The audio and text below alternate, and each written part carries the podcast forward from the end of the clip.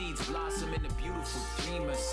Turn doctors, recipients of DACA, showstoppers and leaders, feared by the elitists. In prison or deport them, but we gon' force them to see us. Solidarity, clarity, I speak verily, verily. My church is in the wild, full of wild ones. My style come from dreaming of a future where ice don't rage your mama home and the cops don't shoot ya. Beautiful. Some talk to me, but they don't wanna walk with me. I wonder why they're turning away.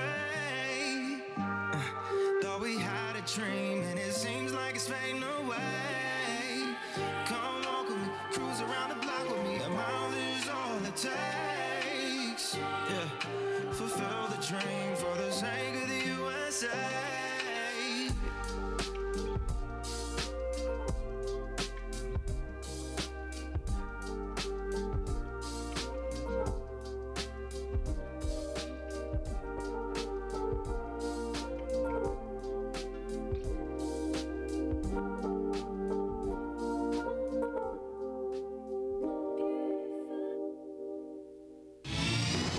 This is K A Y T F M, eighty-eight point one Gina, Alexandria, ninety-two point five Greenwood, Shreveport, K two two three B I, ninety-eight point nine Monroe, West Monroe, K two five five B T, one hundred point one Lake Charles, K two six one E B, and K Q J O F M, ninety-nine point three Saint Joseph, Louisiana, Natchez, Mississippi, and online at w w w dot k a y t f m dot com. This is Cora Gibson. This message is based upon God's love, according to Saint John three sixteen. For God so loved the world that he gave his only begotten Son, that whosoever believeth in him should not perish, but have everlasting life.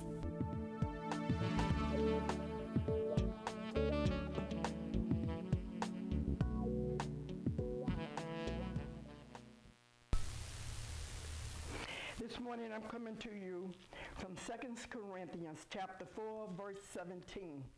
For our light affliction, which is but for a moment, worketh for us a far more exceeding and eternal weight of glory. You know, this is the second letter to the church of Corinth, written by Paul. And the main theme of this book is that one should always be faithful to God. But here in chapter four, Paul is encouraging the Corinthians to never give up. Because of, um, of their ministry that God had given them, they are encouraged not to faint or to become discouraged. In verse seventeen, Paul said, our light affliction, which means our easy affliction. I know when we're going through hardship, pain, and persecution, it seems hard. And even sometimes we're talked about, we're lied on, even rejected. But you know, I come this morning to encourage you, do not give up. Sometimes it does seem hard. Feel like you just can't go any further. May even feel like you're being overcome and you're going under from the pressure. But in Isaiah forty-three and two, it says, when thou passest through the waters, I will be with thee. And through the rivers, they shall not overflow thee. When thou walkest through the fire, thou shalt not be burned, neither shall the flames kindle upon thee. Isaiah is telling the children of Israel, when they go through the deep waters, God said he would be with them. You know, and he said their troubles would not overtake them. And when they go through the fire, they would not be burned. You know, I was thinking, let us take this and apply it to ourselves. When troubles, trials, and hardship come, God will be with you. He will be with us. When you go through the fire, the tried trials, they will not hurt or harm you. God will defend and he will give victory, for he is our protector today. When I think of the fire, I think of the three Hebrew boys. When they were thrown into the fiery furnace, God was with them. You know, and I think of it this way. God was with them in the fiery furnace, and he cooled the flames of fire. And you know, when the three Hebrew boys came out of the fiery furnace, they were not burned, their clothes were not scorched, even the hair on their heads were not uh, scorched. But you know, I also begin to think of Daniel in the lion's den. God locked the jaws of the lion. And if he locked the jaws of the lion, he can lock the jaws of the gainsayers. You know, it doesn't matter what people say, even when they're lying, gossiping, backbiting, God can lock the jaws of the gainsayer. You know, there's nothing too hard for God this morning. You know, Paul said, our light affliction is but for a moment. You know, it is only temporary. This too shall pass. But you know, Psalm thirty and five say, weeping endure for a night, but joy cometh in the morning. So I come to encourage you, don't give up, because your morning is near. It's just about daybreak. I heard a preacher once say, one minute after twelve is the beginning of a new day. So your new day is now. You know, in Timothy, Second Timothy three and eleven, Paul spoke of his persecution and affliction, but then he reiterated. In other words, he repeated it again and said, what persecution I endured. You know, he's putting emphasis on the things that he had gone through. It's like he was saying, I really went through some hard time. I really went through hardships. I really went through some hard persecution and hard affliction. But through it all, God brought me out. You know, the best part is when he said, through it all, God brought him out. But you know, God brought him out of all his affliction and hardship. God delivered him. So in other words, God freed him from all the things that he had encountered. So I encourage you today, don't faint, don't give up. You know, these troubles and sufferings of ours are small, and they will not always be or last forever. All the trials, the troubles, the affliction, and this short time of suffering will result in God's blessing forever and ever. Speaking of eternity, you know, even though we will be blessed on earth, we have greater blessings ahead in eternity. So we don't look at what we can see now, all the troubles, the heartaches, the disappointment. You know, but we look forward to all the joy we will have when we get to heaven and be around God's throne. throne. Just knowing these trials won't always last, but all we have been through is nothing compared to what is prepared for us. You know, I think about John the fifteenth chapter when John, uh, um, when uh, he said, let not your heart be troubled. And Jesus had told his disciples, he said he was going away and he was going to prepare a place for them. And he was going to come again and receive them unto himself. Not only is he coming back for his disciples, but he's coming back after his people of today also. And then, then I began to think about Revelation chapter twenty-one, talking about that new Jerusalem coming down out of heaven. You know, it talks and gives a description of that new Jerusalem. And I began to think of all the tears that we've shed, all the hardships, all the sickness, all the tears, everything we've been through. Just reading the description lets me know all of this is nothing compared to what's prepared for us. So, you know, I ask you to keep the faith, for in heaven we have an abundance of joy. You know, there will be no more suffering, no sickness, no shedding of tears, for God will wipe away all our tears. You know, one morning while praying, this thought came to me. Trials are blessings in disguise. And you know, then the other day, I was reading an article, and the writer wrote it this way, on the lines, com- uh, uh, on the lines of my thoughts. And he stated that our trials make us stronger. In other words, every time we go through a trial, we get stronger and stronger.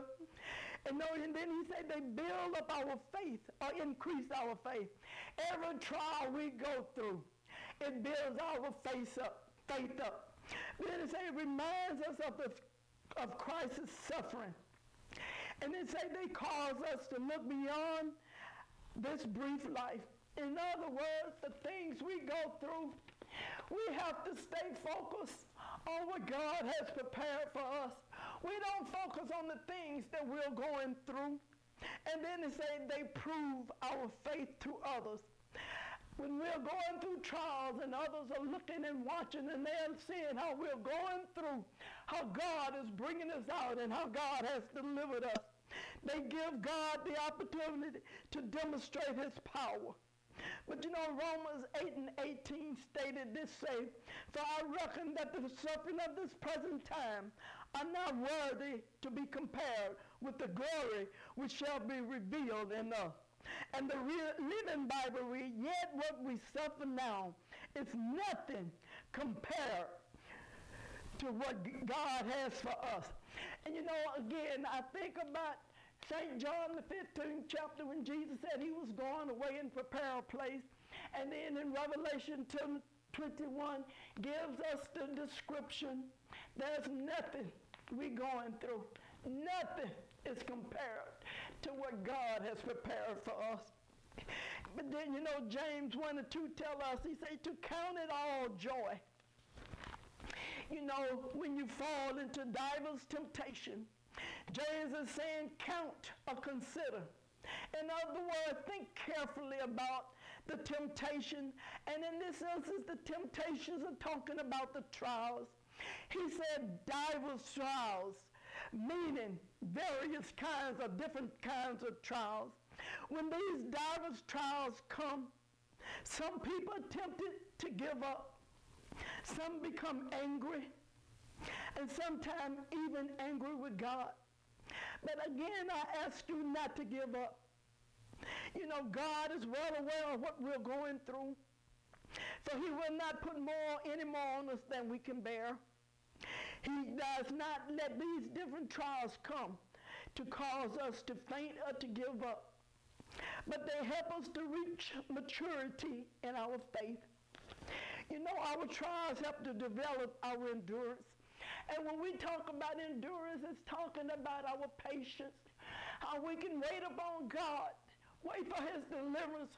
We wait and we depend and we trust on him. We lean on him, knowing that without a shadow of a doubt we're coming out, knowing that he is our deliverer. But you know, our faith, it keeps us and helps us to be steadfast and unmovable, because for one thing, God is in total control. He's not a God that sleeps. He's aware of all that we're going through this morning. But you know, Exodus fifteen and three, God is a man of war. You know, the Lord is a warrior. What is a warrior? When I looked up the word, Webster said it's a fighting man. You know, God is our defender. He will fight our battles. So we're never to give up on God. The enemy will come and he'll whisper in your ears. He'll tell you God doesn't care. He's not with you. He has left you all alone. But I tell you, the enemy is a liar. He's going to always come with something opposite of what God has said. So you know what? So when the enemy comes and saying, God is not with you, you should know then that God is with you. Like I said, the devil, the enemy, is a liar. So we are overcomers this morning. We are conquerors. So the scripture tells us we're more than conquerors. You know, we are overcomers. We're victorious this morning. For God is with us. He's fighting our battle.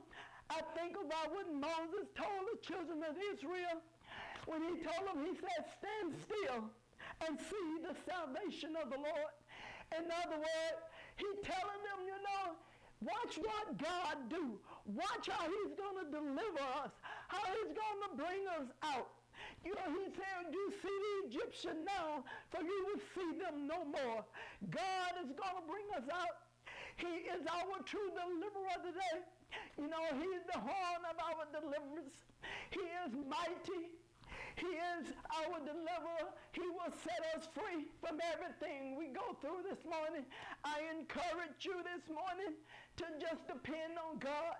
Know that he loves you. Know that he has your interest in heart this morning. God is a God of love. He is a God.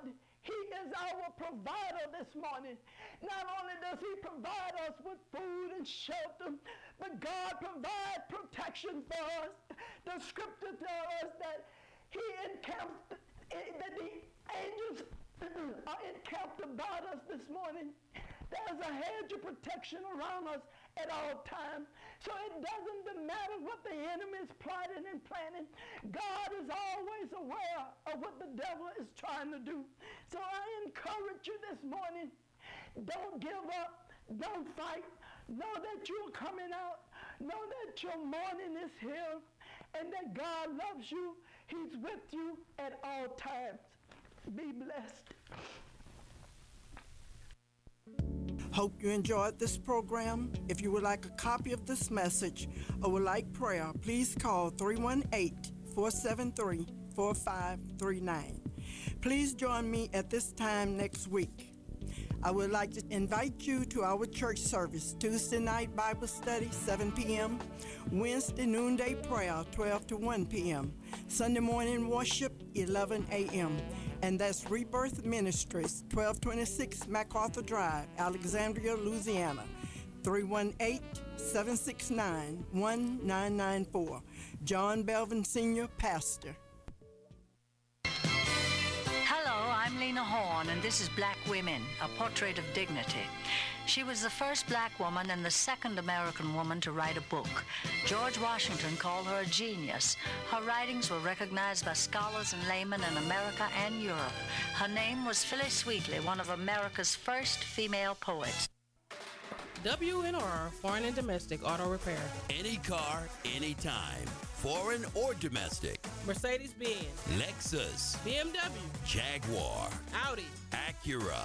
Volvo, and many others. Conveniently located at thirty-one nineteen Masonic Drive, Suite C in Alexandria. All work is guaranteed and warranted for up to thirty days. For all of your maintenance needs on foreign or domestic automobiles, it's W N R Foreign and Domestic Auto Repair. You can reach Willie or Lisa Brown at three one eight, four one six, two one five eight or three one eight, four five one, two three zero five.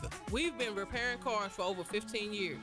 Open eight a m to five p m Monday through Friday and by appointment only on Saturday. W N R Foreign and Domestic Auto Repair, thirty-one nineteen Masonic Drive, across from the zoo in Alexandria. Another proud underwriting sponsor of K A Y T K Q J O F M. I'm Lena Horne, and this is Black Women, a Portrait of Dignity. Born in Africa around seventeen fifty-three, she was taken to Boston on a slave ship at the age of eight. There, John Wheatley, a prosperous tailor, purchased her at an auction. The Wheatleys gave the young girl the name of Phillis and immediately taught her to read and write. Within six months, Phillis was reading and writing fluent English, and within six years, she was writing poems. In seventeen eighty-six, Phillis wrote To the King's Most Excellent Majesty, and a year later, on the death of Reverend Sewall. Her greatest work, a book of verse called Poems on Various Subjects, Religious and Moral, was published in seventeen seventy-three. She was so brilliant that white abolitionists pointed to her skill as evidence that black people should be freed. Phillis Wheatley, one of America's first female poets. I'm Lena Horne, and this is Black Women, a Portrait of Dignity. Thanks for listening. Kelly's Sitting Service is a personal care assistance agency. Kelly's assists with bathing, grooming, meal preparation, medication reminders, light housekeeping, laundry, and more. Kelly's has served all parishes of Region six for over twenty-seven years. Kelly's is now providing services to our veterans in their homes. Locally owned and locally operated, with a desire to assist members of our community to remain in their homes for as long as possible. Thank you for giving Kelly's the opportunity to serve you with dignity, respect, and compassion, which has been our foundational qualities throughout our ministry. Kelly's is seeking attendants and caregivers with the same qualities of dignity, respect, and compassion that have sustained this agency. Again, thank you for twenty-seven years of service to Central Louisiana. Kelly's is an equal opportunity employer. For more information, three one eight, seven nine three, eight four five three or one eight hundred, nine one three, seven seven eight four. The website is Kelly's Service Houston dot com. Kelly's Sitting Service is another proud sponsor of K A Y T K Q J O F M. It's tax time, and you've got big dreams, but it's going to take big money to accomplish those big dreams. That's why Big Money Taxes is there to help you. Big money, big money, big money is what you want. three one eight, four four five, nine nine five three or three one eight, two nine zero, seven three zero two. Those numbers will help you to get big money. Walk-ins are welcome, or you can phone for appointment. Big Money Taxes, located ninety-one Texas Avenue in the heart of Alexandria, Louisiana, is waiting for you. You've got your mind on your money, and you've got money on your mind. But time is of the essence. They're willing to help you get every dime that you worked hard for and that you earned. The professionals at Big Money Taxes have years of experience, so what are you waiting for? Big Money Taxes, located ninety-one Texas Avenue, Suite A in Alexandria. Phone three one eight, four four five, nine nine five three or three one eight, two nine zero, seven three zero two. You need big money. Big money.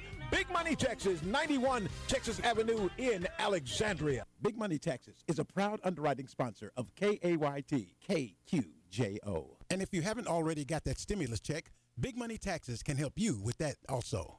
Central Louisiana native and author Clarence Hunter has a series of books you have got to check out, including Sonia Life. What was Alexandria like back in the days of segregation? Find out why Louis Satchmo Armstrong came to Alexandria once and said he'd never come back again.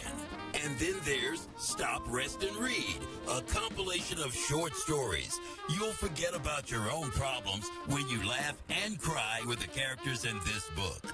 Go Tell John captures what life was like for a young colored boy growing up in Central Louisiana in the nineteen fifties. Read about Lee Street, Club Tuxedo, The Rendezvous Lounge, Sugar Man's Pool Hall, and the Ritz Theater. And finally, Rest in the Dust, a story of the segregated South, racism in law enforcement, and the military. This series of books by author Clarence Hunter is available on Amazon dot com and the book patch dot com.